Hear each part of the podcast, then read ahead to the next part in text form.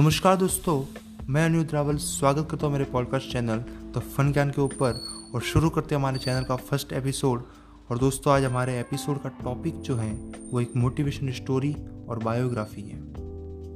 और ये स्टोरी एक ऐसे सक्सेसफुल बिजनेसमैन की है, और एक ऐसे सक्सेसफुल यूथ की है, जिसने मात्र 23 इयर्स की एज में ही एक बहुत बड़ा स्टार्टअप सेटल किया, और आज वो इंडिया के सक्सेसफुल बिजनेसमैन की लिस्ट में है।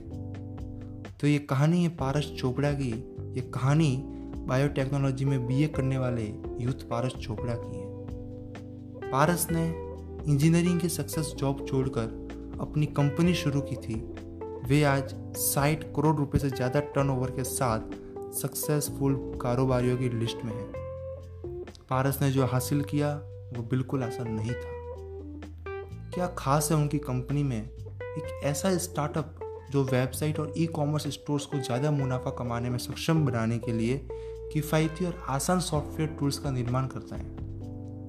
अपने पहले ही उत्पाद, विजुअल वेबसाइट ऑप्टिमाइजर के ज़रिए यह कंपनी दुनिया भर के शीर्ष एनालिटिकल सॉफ्टवेयर प्रोवाइडर्स में शामिल हो चुकी है। तो शुरू करते हैं पारस चोपड़ा की कहानी। पंजाब में जन्मे पारस चोपड़ा पढ़ाई में हमेशा सबसे आगे रहने वाले बच्चों में से थे।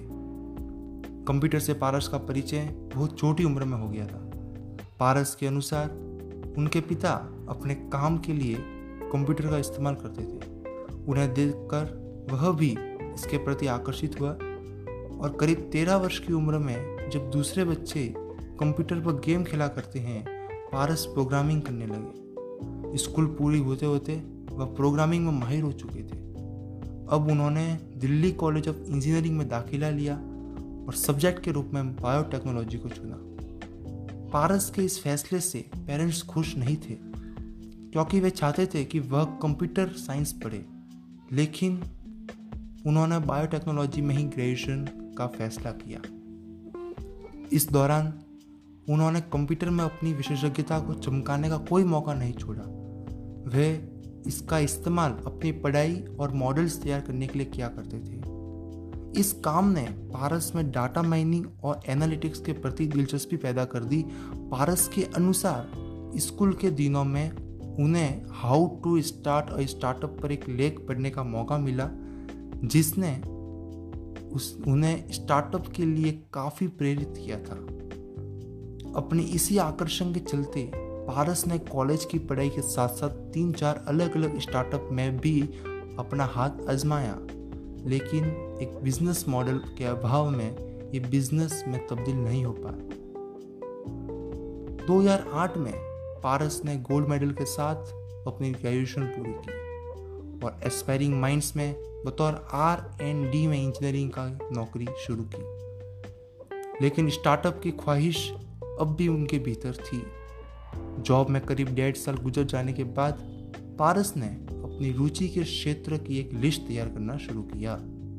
लगभग एक माह तक इस पर काम करने के बाद मार्केटिंग ऑप्टिमाइजेशन की थीम सामने आई। एनालिटिक्स, टेक्नोलॉजी और मार्केटिंग के मिशन वाले इस प्रोजेक्ट में पारस की विशेष रुचि थी।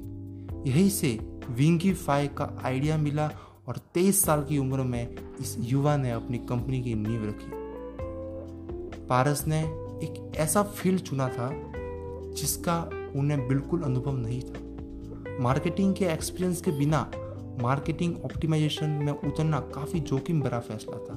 अपने संघर्ष के दौर में पारस को अपने कॉलेज के उन दिनों से प्रेरणा मिली जब बायोटेक्नोलॉजी की ज़्यादा जानकारी न होने के बावजूद उन्होंने सब्जेक्ट चुना और न सिर्फ़ अपने डिपार्टमेंट में टॉप किया, बल्कि कुछ पेपर भी पब्लिश किए। इससे पारस में, इस फ़ील्ड में कदम रखने का आत्मविश्वास पैदा हुआ।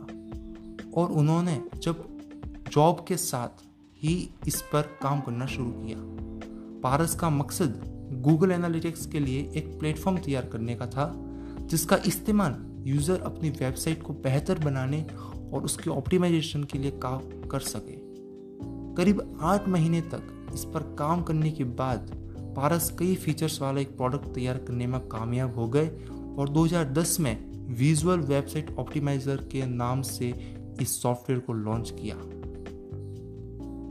सैलरी के कुछ हिस्से से शुरू हुई पारस की कंपनी विंगीफाई चंद महीनों में ही अच्छा बिज़नेस करने लगी। इसे देखते हुए पारस ने जॉब छोड़कर अपना पूरा ध्यान इसी पर फोकस करने का फैसला किया। पारस के इस फैसले का असर उनकी कंपनी की तरक्की पर भी नज़र आया और जनवरी 2011 तक कंपनी का टर्नओवर अठारह लाख तिरासी हज़ार पाँच सौ अड़तालीस रुपये अर्थात तीस हज़ार डॉलर पहुँच गया, जो आज करीब बासठ करोड़ अठहत्तर लाख उनचास हज़ार पाँच सौ रुपये हैं, अर्थात दस मिलियन डॉलर के आंकड़े को पार कर चुका है। वर्तमान में चालीस से ज़्यादा कर्मचारियों के साथ Wingify Cleartrip Microsoft General Electric Groupon Airbnb Walt Disney hotels dot com जैसी दुनिया भर के करीब पिचहत्तर सौ कस्टमर्स को अपनी सेवाएँ प्रदान कर दुनिया भर के शीर्ष की एनालिटिकल सॉफ्टवेयर प्रोवाइडर्स को टक्कर दे रही है। तो दोस्तों, ये कहानी पारस चोपड़ा की थी, उनकी सक्सेस की थी। तो आई होप आपको ये कहानी सुनकर बहुत मोटिवेटेड मोटिवेट फील हुआ होगा। और आपको भी ऐसा कुछ करने का जज्बा पैदा हुआ होगा। और ऐसे आपको मोटिवेशन की स्टोरी बायोग्राफी आपको मिलती रहेगी। अगले एपिसोड में इसी एक स्टोरी एक बेस्ट स्टोरी के साथ आपको जल्द मिलेंगे अगले एपिसोड में। तब तक के लिए जय हिंद, वंदे मातरम।